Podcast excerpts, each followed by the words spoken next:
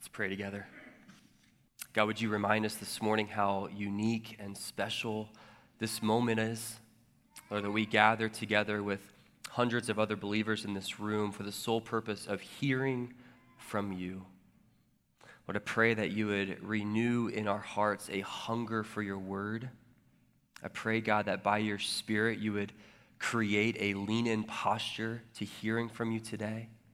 God, I pray that you would show us something about who you are about who Jesus is. And God, that that would cultivate awe within our spirit. We pray in Jesus' name. Amen. Well, in a leadership interview in 2006, a well known evangelical pastor, someone that you all would probably recognize his name, argued that the church should be run like a business, one in which the pastor is like a CEO. In fact, his response to the question, should we stop talking about Jesus and pastors as shepherds, was this, and I quote, Absolutely, that word needs to go away.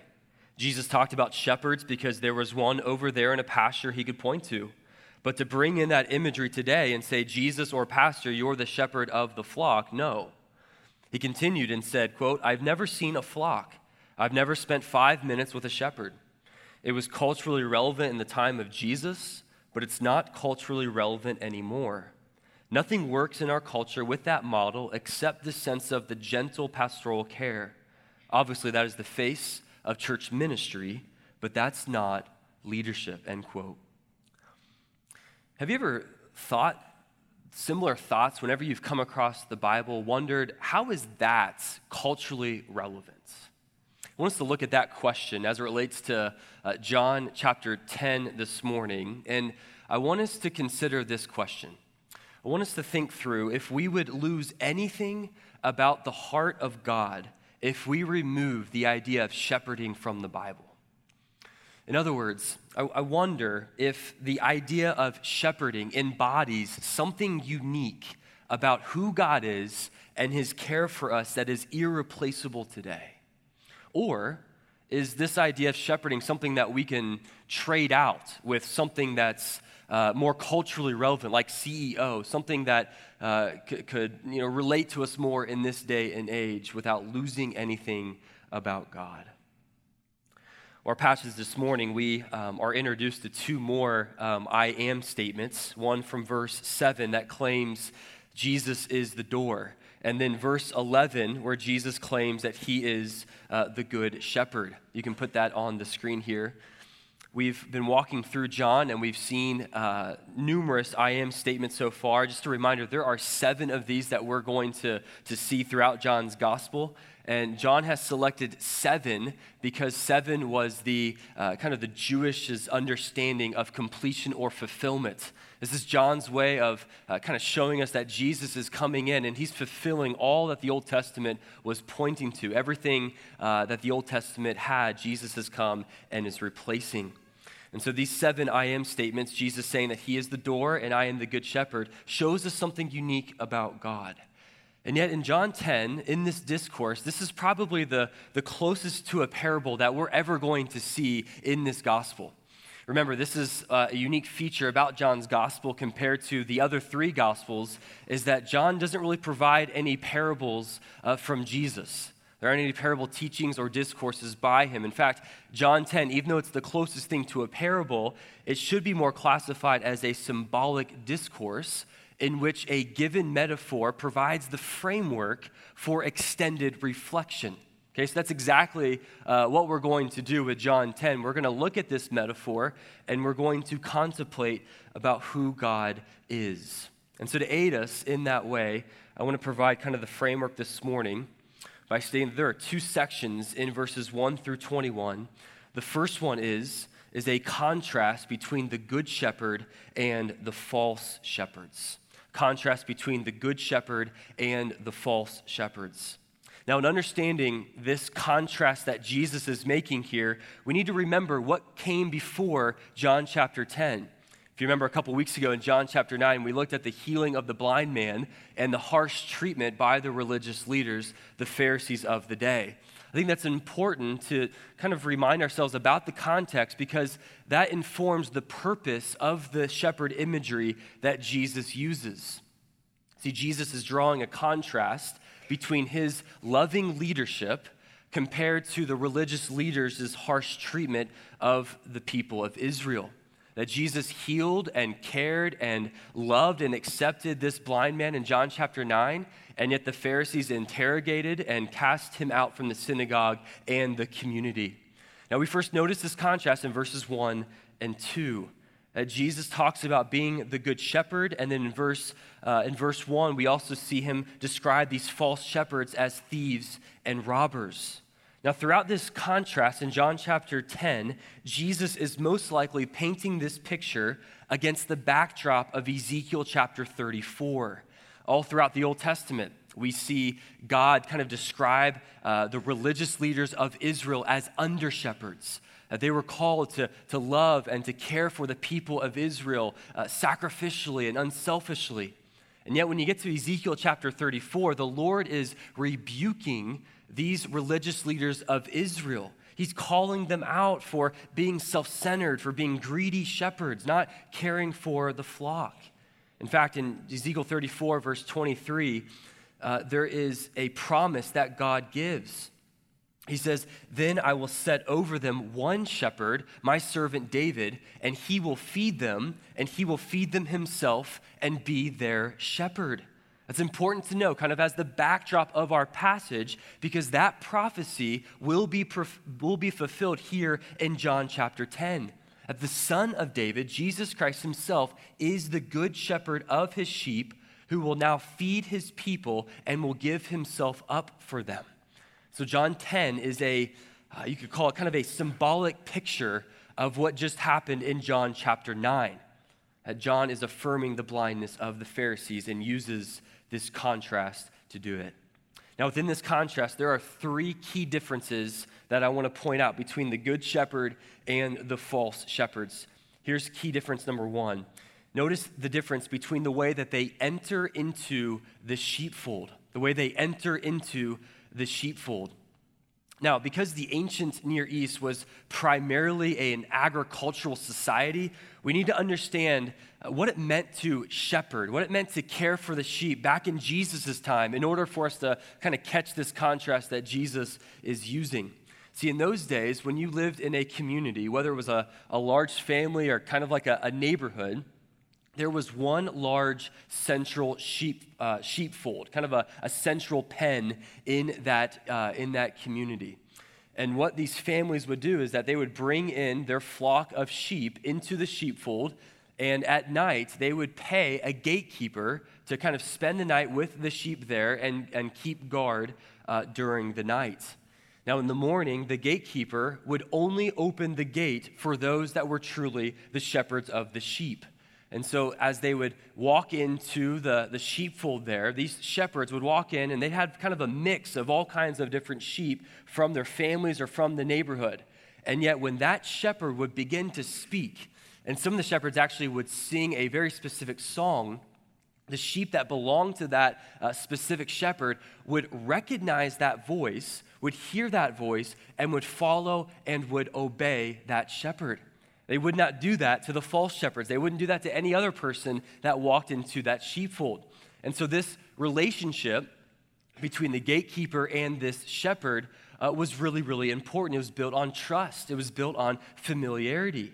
And so, when you apply that knowledge to this metaphor that Jesus uses, specifically in verses 1 and 2, Jesus is saying that the false shepherds who represent the religious leaders of Israel during this day, they would enter into the sheepfold incorrectly. And many scholars believe that the Pharisees during this time, they ascended to the positions of leadership and authority through dirty politics and bribes. And so Jesus is beginning to kind of call that out here in this moment, saying that no, no, those are the false shepherds who do not have your best interests in mind but I am the good shepherd. I am the one who enters the sheepfold by the gatekeeper. And when you get to verse 3, you start to look at, okay, who is this gatekeeper? And there are all kinds of different theories about who the gatekeeper actually is. Some people believe that uh, this refers to the Old Testament prophets. Some believe that this refers to John the Baptist. Others believe that this is a, a reference to the Holy Spirit or even uh, God the Father.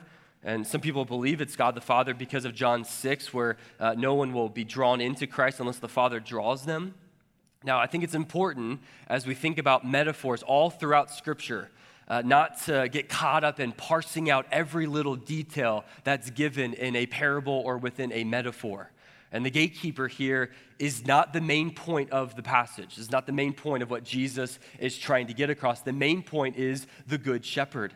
Now, my personal opinion is that the gatekeeper refers to John the Baptist. I think that's who preceded Jesus, who is opening the gate for Jesus to walk in now and lead the sheep. But we need to keep the main thing the main thing that Jesus is the good shepherd and he entered the sheepfold the correct way. Now, we've seen movies and We've seen um, you know, different people that we've interacted with in this life who uh, ascended to a position of authority or leadership incorrectly. You know, we've read books about that, seen different TV shows. And what typically takes place is that when they arise to that position of leadership incorrectly, their relationship with the people that they're trying to lead is always impacted negatively. And that's exactly what we see with key difference number two in this wonderful contrast is that the relationship with the sheep is very different between the good shepherd and between the, the false shepherds. The good shepherd has a relationship with the sheep that's marked by intimacy, it's marked by familiarity. Compared to the false shepherds, their relationship with the sheep is marked by distrust. And when you get to verses three through four, you see this wonderful description of this relationship with the Good Shepherd. Jesus, Jesus says, The sheep hear his voice, and he calls his own sheep by name and leads them out. When he has brought all, when he has brought out all of his own, he goes before them, and the sheep follow him, for they know his voice. Again, remember the context here that these shepherds would enter the sheepfold with all kinds of different sheep, but they would begin to speak, and those sheep that belonged to them recognized that voice and would respond. In fact, the best shepherds actually had specific names for their sheep based on the characteristics of those sheep. He would call them fluffy or black ear, and they would respond to that. Now, that description there is, is something of trust between the shepherd and the sheep. It's marked by familiarity, it's marked by, by being known. Being a shepherd is very uh, relationally centered during this time. And this type of, of intimate relationship that the good shepherd has is in direct contrast with the false shepherd. If you look at verse 5, you see the stranger coming in, or the false shepherd, and the sheep would not follow that person's voice, that person's leadership, because of that lack of familiarity and a lack of intimacy. If you drop down to verses 14 and 15, Jesus again expounds on this intimate relationship even further. He says, I am the good shepherd. I know my own, and my own know me, just as the Father knows me, and I know the Father. So I'm going to pause there for a moment. Look, this is one of the most staggering claims that Jesus has made so far in the Gospel of John. There, there could not be a more dramatic expression of intimacy than this right here of Jesus describing his relationship with the Father and says that that intimacy that I have with the Father is the same kind of intimate knowledge that I have with my own sheep. Just think about that for a moment. Like the Father and Jesus has this eternal bond, this eternal sense of intimacy and unity. And yet, Jesus says that same type of intimate relationship is the same type of intimate knowledge and awareness that I have of my own sheep. Like, this is one of the most powerful truths that we have come across in the Gospel of John that Jesus' knowledge of you, if you are his sheep, extends to the deepest part of who you are. And there is not one detail that is foreign to Jesus about who you are. Jesus' knowledge of you extends far beyond the time of your birth. You think of Psalm uh, 139 here that says, My frame was not hidden from you when I was being made in secret, intricately woven in the depths of the earth. Your eyes saw my unformed substance. In your book were written, every one of them, the days that were formed for me, when as yet there were none of them. Like, you need to use this truth and this reality when you are battling thoughts of insecurity, when you're battling thoughts of, of self worth, when you're battling the failures of your past, that the God of the universe knows you in the most profound way possible. That God knows every secret in your life, God knows every worry, God knows every unrealized longing, He knows every disappointment. He knows every shattered dream. God knows every single sin in your life. And yet, He not only knows you, but God loves you with a fierce and all consuming love at the exact same time. Think about that. The God of the universe, who knows everything in the world, including you, he knows all of the dirt in your life, knows all of the skeletons in your closet, and yet loves you with a fierce and all consuming love. Look, one of my favorite quotes by Tim Keller talks about this balance that God has for us. He says this He says, To be loved but not known is comforting but superficial. To be known and not loved is our greatest fear. But to be fully known and truly loved is, well, a lot like being loved by God. It is what we need more than anything. It liberates us from pretense, it humbles us out of our self righteousness, and fortifies us for any difficulty life can throw at us. Look, you are fully known and fully loved at the exact same time, and nothing can ever, ever change that. Look, that truth is a game changer that reality, that has to change your life today. The, the fact that God knows you and loves you, that, that creates a real sense of freedom. That, that eliminates, it removes kind of this, uh, this game that we play with God, this, this hide and seek game where we hide aspects of our lives for fear of rejection with Him. We, we don't have to play this, this cosmic hide and seek game with God anymore because He knows everything about you and He loves you and accepts you because of Jesus. Look, this truth removes the chronic dread that we all feel, wondering do I measure up to His love today? Is he, gonna, is he gonna remove his favor and his grace from me? It removes that because his love is not dependent upon your performance, it's dependent upon his unchanging character. Look, God knows how great of a sinner you are in a far more profound way than even you know about yourself, and yet he continues to lavish his perfect, soul satisfying, all consuming love upon you and says to you in your heart, You are mine. Like you need to know this morning, God knows you, he loves you. But he does that not because you're a good sheep, he does it because he's the good shepherd. And he has this perfect, amazing pursuit of us. You know, we just sang a song about how God leaves the 99 to go and search for the one that's wandering from the fold. Like, do you believe this morning that you are the one that has wandered away in your life? Do you remember that time in your life that you were distant from Him? When you were rebellious, when you were disobeying all the things that God had for you? Do you believe that the Good Shepherd left the 99 and went after you? He pursued you with all that he was, that nothing was going to stop him from coming after you and wooing you and drawing you to himself. We have that type of relationship with God because he is the Good Shepherd. Well, not only that, but we also see a third key difference here between the Good Shepherd and the false shepherds, we see that the ultimate desire for the sheep is remarkably different. When you get to verse 6, we notice that the Jews here are not following Jesus' metaphor. They're confused at this point, and so Jesus spends verses 7 through 18 to kind of unpack this metaphor more.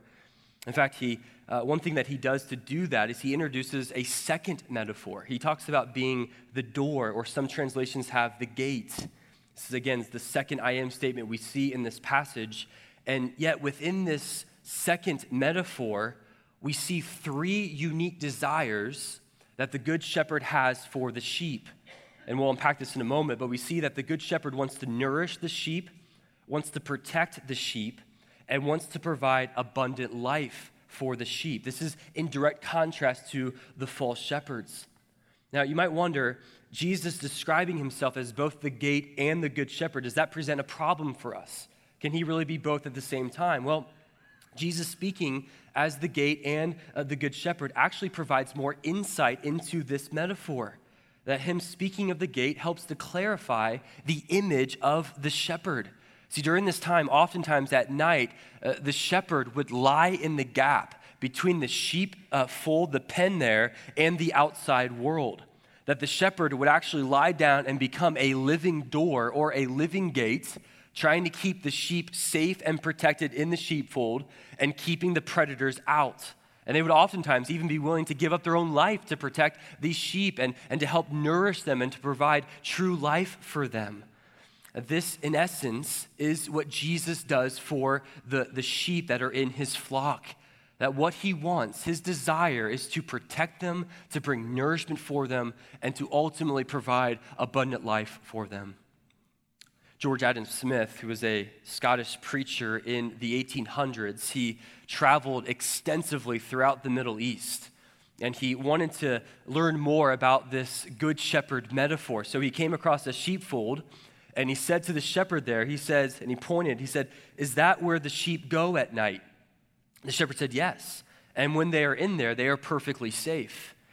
And George said, But there's no door. And yet the shepherd replied, I am the door. And David looked, or George looked at him and asked, What do you mean by the door? And the shepherd answered, Well, when the light has gone out and all the sheep are inside, I lie in that open space, and no sheep ever goes out but across my body, and no wolf comes in unless he crosses my body. I am the door.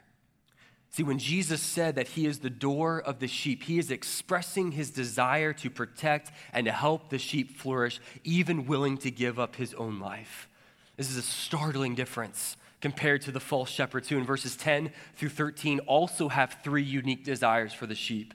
For them, they want to steal, kill, and destroy the sheep. They do not want to protect the sheep, they do not want to nourish the sheep, they want to use them for their own selfish gain. This reminds me of the somewhat confusing and alarming nursery song, The Little Bo Peep. Don't know if you've ever stopped to try to understand the lyrics of that song, but it's, uh, it's kind of unsettling. I was trying to figure out the moral of the song there. Uh, it appears that the moral of the song is to take responsibility or face the consequences for falling asleep, okay? And I thought about that, like, man, you're, you're trying to get your child to fall asleep and you're singing this song about that. It wasn't matching up for me. I want you to listen to some of these lyrics. It says, Little Bo Peep has lost her sheep and doesn't know where to find them. Leave them alone and they'll come home, bringing their tails behind them. Little Bo Peep fell fast asleep and dreamt she heard them bleeding. But when she awoke, she found it a joke, for they were all still fleeting. Now, suffice it to say, Little Bo Peep was not a faithful shepherdess. She fell asleep, lost track of her sleep, and didn't even really pursue after them. And I was thinking about that and thinking about the false shepherds. And I don't know about you this morning, but I am so thankful that our good shepherd is not like that. I am so thankful that our good shepherd never falls asleep as he's trying to care for us. I'm so thankful that he never loses any one of us. I'm so thankful that he never frets if we wander away from the fold because he's going to come after us with all that he is. Look, we have a good shepherd who is so unlike the false shepherds of this world. And whether you want to describe these false shepherds as false teachers or sins of this world that want to lure us away from the fold, Jesus Christ is our good shepherd who has his eyes on your soul and wants to push you towards growth in him. I love this about Jesus in verses 9 and 10. We see his desire for the sheep even more clearly. He says in verse 9, I am the door. If anyone enters by me, he'll be saved. He'll go in and out and find pasture. The thief comes in only to steal and kill and destroy. I came that they may have life and have it abundantly. Jesus leads his sheep to finding true and satisfying pasture because he has come to give life and life abundantly. John 10:10 10, 10 is uh, an amazing verse that Jesus comes to give life or life to the fullest, as some translations have it. I think at the bare minimum, this refers to living a life of purpose and hope and meaning because you can hear the shepherd's voice by his word and follow it. But I think ultimately, the understanding of abundant life is directly connected to the verse that follows verse 10. If you look at verse 11, Jesus says, I am the good shepherd, and the good shepherd lays down his life for the sheep. Jesus will go on to say in verses 17 and 18 that he lays down his life for the sheep on his own accord and by his own authority. Like, I believe that life to the full is, is made possible only because Jesus went to the cross for his rebellious sheep. I think Jesus' death on the cross unlocked the possibility for us as his sheep to now live life the way that it was meant to live. That because Jesus went to the cross for you, paid the price for you. You and I can now live without any condemnation before God. That we can now live our lives experiencing true forgiveness, that those chains to sin, that enslavement has been broken because Jesus went to the cross and disarmed the rulers and the powers and those in authority in the satanic realm. Look, because of the gospel, this abundant life is something that you and I can experience, not just in heaven in the future, but here and now in the present, because Jesus pours out his grace and his mercy upon us, and we can now be not sinful sheep, but now we can be forgiven sheep. This verse is a reminder that we won't truly find life abundantly in worldly pleasure, in performance, in possessions, in positions, or in worldly pursuits that this world has to offer. But life abundant, life to the full, life overflowing with joy and satisfaction is found when our Good Shepherd knows us and when we know him. It's made possible through the gospel. So, this ultimate desire that the Good Shepherd has is manifested through Jesus laying down his life for the sheep. But I want you also to notice the connection to now verse 16 that we now see Jesus' ultimate purpose in dying. He says in verse 16, And I have other sheep that are not of this fold. I must bring them also, and they will listen to my voice. So there will be one flock and one shepherd. Notice that Jesus expresses the purpose for him giving up his life for the sheep. It's ultimately to unite all of the sheep into his one fold. Now, notice the, the global purpose that is on the Good Shepherd's heart that he wants not just Jews to be saved, but he wants Gentiles to be included into this fold as well. Look, notice this, this global passion that the Good Shepherd has that he wants to reach people to the ends of the earth. Like, this is why we at College Park Fishers, this is why we are passionate about global missions. This is why we want to reach unreached people groups because our good shepherd cares about that.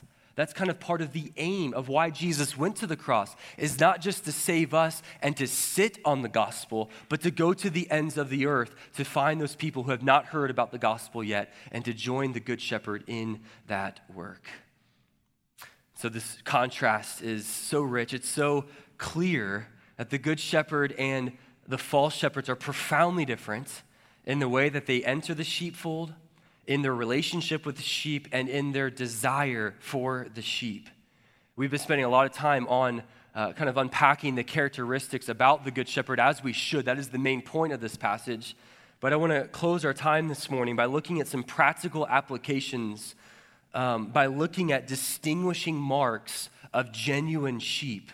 Distinguishing marks of genuine sheep. Again, the, the primary purpose is to highlight the Good Shepherd. But I think the secondary purpose in this passage is to identify those characteristics of true sheep. These sheep are not wolves in sheep's clothing, but these are genuine, saved sheep that, that belong to the Good Shepherd. Let me point out three as we close this morning. Number one, first, True, genuine sheep, they know, they listen, and they follow Jesus' voice by his word. Look, I, love that image of the sheep pen.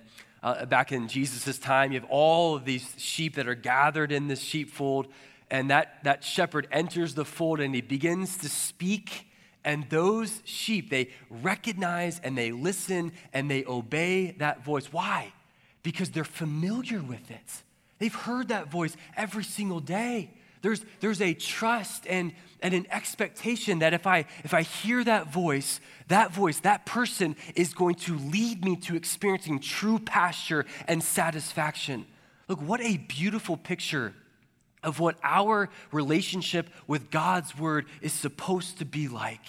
That we are to be so familiar with God's voice through His Word and expect to be filled and satisfied when we come to it and when we feast upon it daily. Look, man, one of our greatest challenges, I think, in daily immersing ourselves in the Word of God is that our souls and our lives feel so cluttered at times. There is, there is so much noise going on in our lives and within our own souls, you know, by, by the culture around us, by even the, the pace of our lives. There are so many demands from us. Our schedules are so busy and so full, and, and we're, we're battling lingering sin. I think when you kind of put that all together, all of that clutter and all of that noise, it's so easy for the voice of God to be drowned out in our lives. Now, you look at the true, genuine sheep within this metaphor, they're, man, they're not the ones who are in the sheepfold who miss the shepherd's voice because they're immersing themselves in eating dirt. They're not missing the shepherd's voice because they're noticing the beautiful butterflies over here and being distracted. No, they cherish the voice of the shepherd. They, they trust it. They drop everything because they hear it and they expect, man, if I listen to that voice, I'm going to go and be satisfied. They knew that if they miss this voice, they don't eat. Look, I want to ask you this morning does that describe your relationship with the Word of God today? You have a relationship with it where it's, where it's daily, where it's unhurried, where it's undistracted, where there's an expectation, there's a lean in posture to it. When you open this thing up and you, you say, This book is powerful, this book will feed me. This book will satisfy me. This book will give me everything that I need for life and godliness. Or are you a malnourished sheep that's just settling for eating dirt that's skinny as can be? Look, true, genuine sheep, they, they know and they listen and they follow Jesus' voice in God's word. Secondly, another mark of genuine sheep is that they trust in Jesus alone for salvation. They trust in Jesus alone for salvation. Notice verse 9 they enter the sheepfold by the shepherd who is the door. Now, this is a reference to the means of salvation. That true sheep, they fully depend upon Jesus Christ for his death and resurrection for their own salvation. That true sheep, they do not believe that they'll be saved because of their good works because of their church attendance, because of their, their niceness or their politeness. No, true, genuine sheep, they are saved because of their faith and trust in what Jesus has accomplished, that He is the door, that He is the way to salvation. And Jesus gave a dreadful warning about this at the end of the Sermon on the Mount in Matthew 7. He said these words He said, Many will say to me on that day, Lord, Lord, have we not prophesied in your name? Have we not cast out demons in your name? Have we not done many wonders in your name? And then I, Jesus, will declare to them, I never knew you. Depart from me, you who practice lawlessness. What a sober scene that Jesus paints on the last day of judgment. That there will be people who come to him who look like sheep, who claim to be sheep, who acted like sheep. And yet, the key difference is that they did not know and trust Jesus alone for their salvation. That Jesus says, You are not my sheep, you do not know me, and I do not know you. You know, the sheepfold has multiple entrances. You can jump over the gate there, but there's only one that is correct. It is through faith in Jesus and Jesus alone. Thirdly, here, last one here, I'll point out is that true, genuine sheep experience abundant life. They experience abundant life. You know, one of the desires that the Good Shepherd has the sheep that we've already looked at is to provide abundant life. And so, if you know, you know that you're a genuine sheep, if you are actually experiencing this abundant life on a regular basis. Now, this abundant life is not abundant because of a lack of difficulty. It's abundant because, look, no matter what you go through in this life, the Good Shepherd will never leave your side. That, that's what makes the abundant life so abundant. It's not tied to your circumstances, it's tied to the intimacy that you cultivate with the Good Shepherd. Look, do you believe that this morning? Did you understand that this life to the full is connected to your relationship with the Good Shepherd, not tied up in your possessions, not tied up in your position at work, not tied up to your relationships. It's tied directly to the Good Shepherd and the intimacy that you cultivate with him. Look, that reality, I think that truth, if you really believe it, it will show up when you go through difficult times in this life. When you're caring for aging parents or an aging spouse and your strength is all but dried up, look, are you turning to the good shepherd who provides abundant life for you? Look, when you feel completely overwhelmed, no matter what stage of parenting you find yourself in, you're looking for direction, you're looking for wisdom, you're looking for strength. Are you turning to the good shepherd who promises to provide life to the full? Or do you find yourself in a time of just living in the unknown? Unknown, maybe due to health issues or job issues or relationship issues? Are you turning to the Good Shepherd who in him is the source of true life? Look, when you are going through something and you feel like no one understands, no one can relate to the pain or the disappointment or the unanswered questions or the sense of loneliness, do you understand that the Good Shepherd cares for you in a much more profound way than you even care for yourself? I believe true shepherd or true genuine sheep understand that abundant life is not tied to this world, but it's tied to walking side by side with their good shepherd. Well, as we close this morning, just want to leave you with this one question. I want you to consider today and this week just what kind of sheep are you? Are you a growing and healthy sheep marked by these three characteristics? Or are you wandering from the fold of God today? You find yourself listening to the voice of, of false shepherds that are taking you down a dangerous path. Maybe you're a sheep who's hurting today. Maybe you feel cast down. Just want to encourage you today no matter where you find yourself, understand this about the Good Shepherd that He's for you and not against you. That our Good Shepherd invites us and calls us to come as we are to bring all of our burdens, to bring all of our struggles, all of our unanswered questions, and to lay them down before Him because He cares for you.